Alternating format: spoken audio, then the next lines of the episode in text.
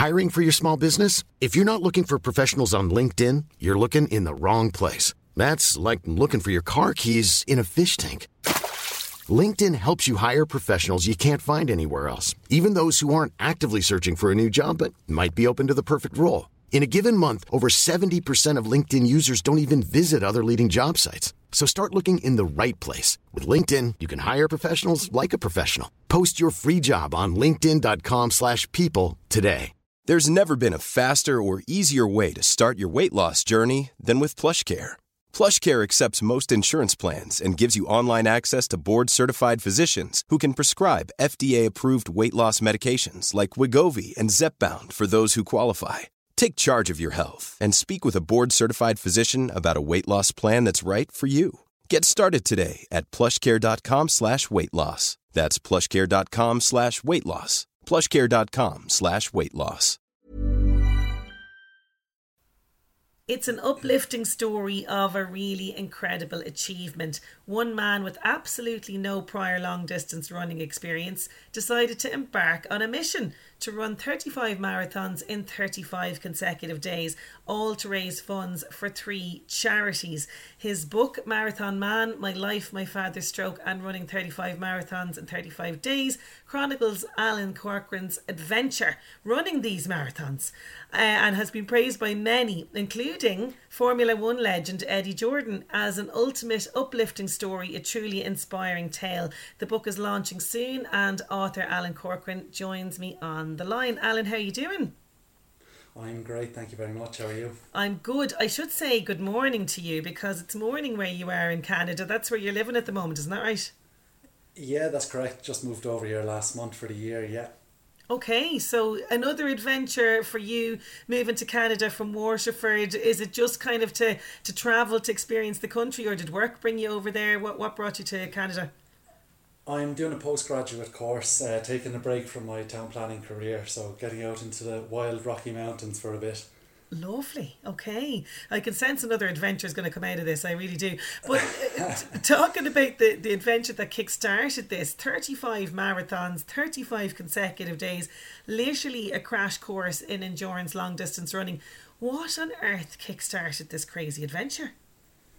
Um, it probably started when I was a teenager watching the London Marathon um, on, on TV, wrapped up in my warm, cosy sleeping bag. Um, but I was a track sprinter at the time, so I was used to stopping abruptly after 400 metres we're done and no further, thank you very much.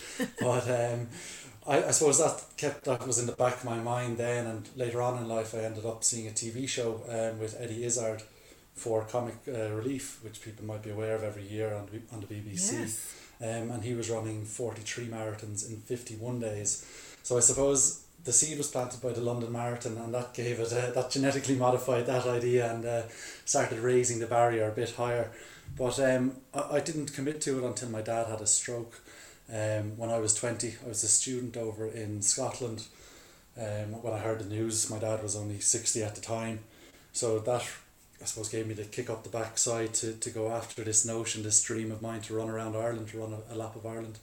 Yeah, something like that absolutely would jolt you into some sort of action. But this is inspired, it really is. Why the number 35 and 35 days? Was it just a number you plucked from your head or was it some sort of significance? Well, the dream was to run a lap of Ireland. Um, there was, I suppose, I've been fortunate enough with my parents. Um, my dad hadn't left Waterford really until the age of 18, so he made sure he took me around on holidays to all these great places, especially with the football team. Um, he used to be the president of the Football Association of Ireland, but there was large parts of Ireland which I hadn't seen yet. So it was sort of a an adventure kind of travelling dream to go around Ireland on foot. And then just the 35 marathons, it just happened to be that I had drawn a line around the, the Irish coastline on Google Maps and then just divided it up by uh, the, the 42.2 kilometres, which is the marathon distance and it turned out to be 35 so just pure pure romantic naivety and I just said oh all right let's go with that. So yeah and, and and romantic naivety it may have been because you threw yourself kind of i suppose feet first into this. You had no real experience in, in endurance and in, in racing like this. So i believe was it something like an eight month crash course in this before you started Yeah, couch potato to uh, yeah ultra endurance runner without uh, much time to get my bearings. Yeah, I had uh, the help of uh, Mullingar man Gerry Duffy, who had a few years prior had run thirty two marathons in thirty two counties in thirty two days with his friend uh, friend Ken Whitelaw. So um, I, f- I found him online when I was doing my research my homework. So thankfully, I, once I got in touch with him, he was keen to help out with my training plan. But it was yeah, it was pretty mental going up to one hundred and sixteen miles in a week in training. Yeah, that is craziness. And you know, as as you said, like time was of the essence with this. You wanted to do it straight away. You wanted your dad to be part of the experience, and Yeah, you wanted yeah. to, to do it while he was still around. Isn't that right? Yeah, um, I think you touched on it there that it was such a, a fright. Um, and like hearing your dad had a stroke at the time, I didn't even know what a stroke was. I didn't know anybody who had had it. Um, and when my mother rang me up and told me about this in Scotland, I went straight onto Google as everyone tends to do, and I found out obviously how serious and life threatening it is, and the chances of having a stroke within the next year are extremely high. So he was lucky to to have survived the stroke, but in my mind, I was just terrified that he would have another stroke and not be so lucky the next time around. So that's why there was this urgency on my part to get it done, even though I mightn't have necessarily had the experience that most people would expect you to have before signing yourself up for this. Absolutely. And and how did your dad react to the plan in the first place? Well, I, I took him out. I took him out for breakfast. Um, I left my mum at Soften home. the blow. Yeah, soften the blow. Exactly. I left my mum at home as well because she's the the worrier in the family. So I thought uh, my dad might be a bit of a softer touch to let him know what my uh, dreams and ambitions were at first. So. Uh, I left it to the last minute till the teas were out and he nearly spat it in my face when I told him but uh, once he caught his breath back and uh, stopped sort of laughing with surprise he uh, he was fully on board and just wanted to know what he could do to help by that stage he had learned or been trained uh, by the National Rehabilitation Hospital in Dún Laoghaire how to uh, drive again which was a huge thing for him Yes. so he was at that stage he was slowly getting his independence back and was just keen to help out where he could which which one of the main one of the main things was actually driving around the route so I could familiarise myself with it and I wouldn't get lost so that was a great uh, boys trip around the Irish coast for three or four days And something that I'm sure you will always cherish because sadly, your, your dad, five years after this, uh, lost a battle, but a very different battle. Yeah, he was in the wars um, from having the stroke when he was 60. He uh, was diagnosed with bowel cancer when he was 65. Um, but look, it, it was, you know, he was on borrowed time with the stroke. So uh, once he had the stroke, I suppose my perspective on, on life and mortality changed quite significant, significantly. Um, so I was just cherishing every moment really we had as a family. Um, I was more aware of the, the finite nature of, of our time here. So he, he got his independence back after the year and was able to live and do what he wanted to do, which was fantastic. He was able to go to go on holidays to Portugal and go to all these hurling matches and football matches and uh, one of his goals immediately after the stroke was to get over to uh, the Champions League final in the UK without, without the sign off from the NRH. So he was a bit like me, stubborn and pushing things a bit too far too early. But um, you know, he had a, he had a great time for those five years. So just lucky that we had that time with him. And absolutely the apple doesn't fall far from the from the tree in terms of determination. Uh, because you know we, we're talking about there you know the fact that you literally hit the ground running with with not much training. And you did pay the price initially of running a marathon with very little training at the very beginning of this journey isn't that right? I would recommend training. yeah, I signed, I signed up to the Dublin Marathon um, with four weeks of prep to see what my baseline fitness was. So by that stage, I had committed to the Irish Heart Foundation that I'm going to run 35 marathons in 35 days around the Irish coast, but I hadn't actually had run a half marathon or a full marathon, obviously. so um, I thought it'd be a good idea to know what my fitness was like. And uh, yeah, the, the wheels unceremoniously fell off the bus and I was bedridden for two or three days thinking, Oh, Christ, what have I signed up for? But it didn't turn you off. And, you know, you were the first person, I, I think I'm right in this, you were the first person to ever run a lap of Ireland, which is pretty amazing. Yeah, probably for good reason. uh, yeah, it was it was a, a sore and eventful uh, challenge at times, but uh, very rewarding and also a lot of crack along the way as well. So it's not all blisters and uh, sore backs and stuff in this story. There's uh, it's light and bit of humour in it as well, which Lots is coming of through. humour. in- yeah, coming through in the review, which is good to see. Yeah, there is lots of humour. It's like a typical Irish humour thing. Smile through the, the pain kind of thing.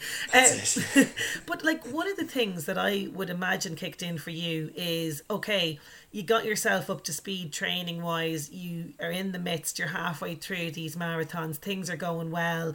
But I imagine there's a lot of mind over body going on. Like if you convince yourself you can do it, your body will play ball. Is that kind of what was going on with you? it just meant so much to me at the time. Um, I was just had my blinkers on and I was doing it um, no matter what. So I, in my head, I, I was literally to the extreme point of thinking I would need to be taken to hospital or being told like you, can being restrained nearly to say that you can't continue. Um, I, I was just that wholehearted in this adventure. Um, it just meant too much. If the charities uh, were signed up and the money was coming in, and Dad was there, so I didn't want to let the charities down, my dad down, myself down. Um, it's just commitment really from my part. Yeah, absolutely. And like, did you have any little mantras going through your head on the on the say the last laps or you know the last leg of a marathon, the last marathon itself? Was there a mantra that kept you going?